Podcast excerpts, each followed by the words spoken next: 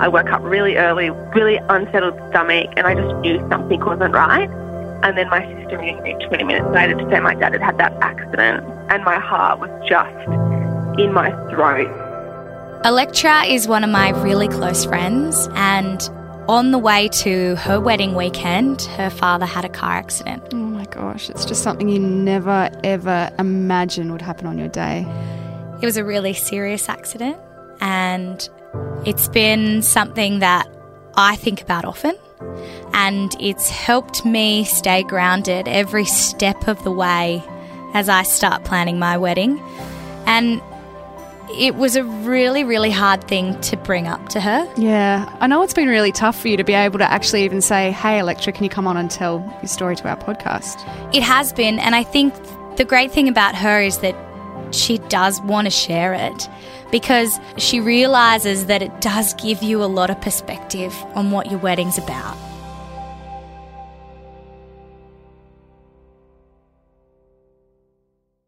I caught myself the other day when I got the invoice from the florist and she wrote white flowers. And I thought to myself, does she mean roses or does she mean geraniums or does she mean that I'm going to have gerberas?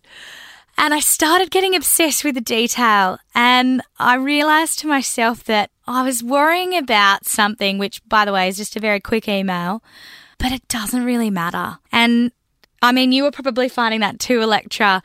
The little stuff, you get stuck on it. You know, you do get caught in that wedding zone and everything has to be perfect. And I look back, you get obsessed with things and then the nitty gritty. And I don't think social media is good for that because I think you get bombarded with images the way things should look and they don't necessarily look that way in your head at that time because you've never done anything like this before.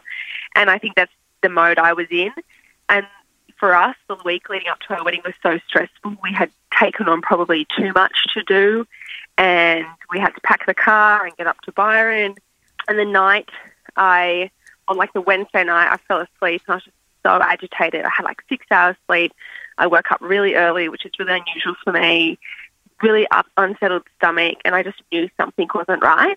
And then my sister rang me 20 minutes later to say my dad had had that accident, and my heart was just in my throat. I got in the car, I hadn't brushed my teeth. I'm pretty sure I was like still half in my pajamas as we made our way to the hospital. And you just go into survival mode. And we've already been dealing with, I guess, the loss of Anthony's mum and like her not being there at that special time and him dealing with those really raw emotions. And then dealing with that on top of my dad's accident. And thankfully, as you know, you saw my dad and he's okay and he's great now and he's all repaired and recovered. But going through things like that at a really emotionally turbulent and vulnerable time was so difficult for us. And I just, I don't, I look back and thinking, I don't even know how we got through it. Like, I don't even know how we survived and sort of got to the wedding in one piece, for lack of a better word. And I guess, Yeah. too, like at that time, you would have thought to yourself when you found out about your dad, the, mm. the wedding doesn't matter.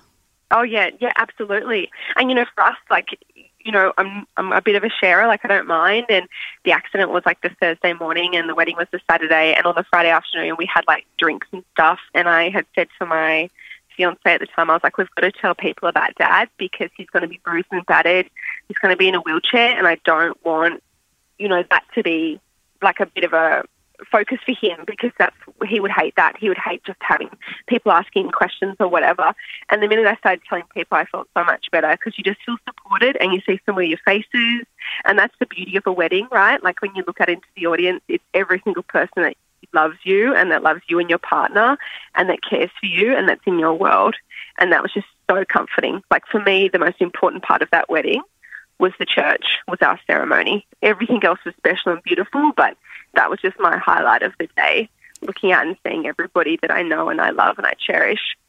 Going to the ceremony, Mm. it was the most emotionally charged ceremony I've ever been to. And Yeah. I think when the grown men in the audience all have tears in their eyes, you can know, tell that it definitely hit hard with everybody there. I know, and it's just this thing, right? Like we rushed to the hospital and saw my dad, and he goes, "Like you're all right," and I said, "I'm all right." I said, "You're all right, Dad." He goes, "Yeah, yeah, I got your wedding dress." Like he had an accident and he broke one side of his body and he stepped out of the car and got the, our dresses out. That's the kind of man he is, and everybody knows that my dad is just, he's such a caring man and he's so generous with everybody, and, and his time is everybody else's. And I think the important thing that I want to say is although there's Mm. so much sadness in the story, the elation and joy on your face on the day Yeah. and the so. the love in the room. I have never Yeah. felt closer to a group of people than when we were at your wedding. It was Mm. a very emotionally charged day, but it was so joyous. And I Aw, think thanks. well, I think that's something to remember is although something very, very terrifying did happen, Mm. it gave everybody a lot of perspective that a wedding is about love and it's about Yeah, two people true. getting married and how lucky we were to be there for that.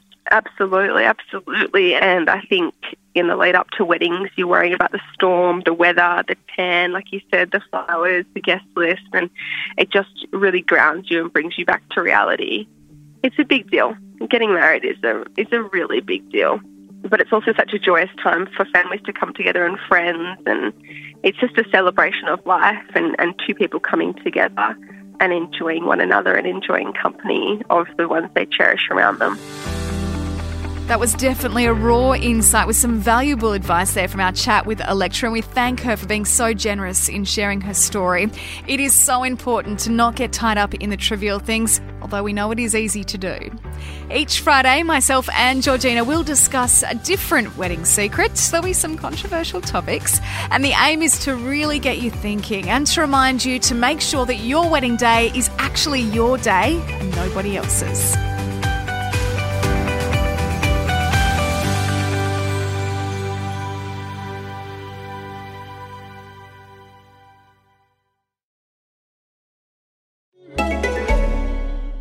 This is Kat. And Nat from the Mom Truth podcast. Does your little one love Paw Patrol? What about dinosaurs? Well, the new season of Paw Patrol is here, and guess what? It's a dino rescue. I can't wait for my kid to watch each episode 10 times a night. All of your holiday and birthday gift shopping is pretty much done because, of course, there are a whole new batch of Dino Rescue toys, and for a limited time at Target, get 15% off the new Paw Patrol Dino Rescue toys with the code PAW15. Check it out, it's gonna be pawsome.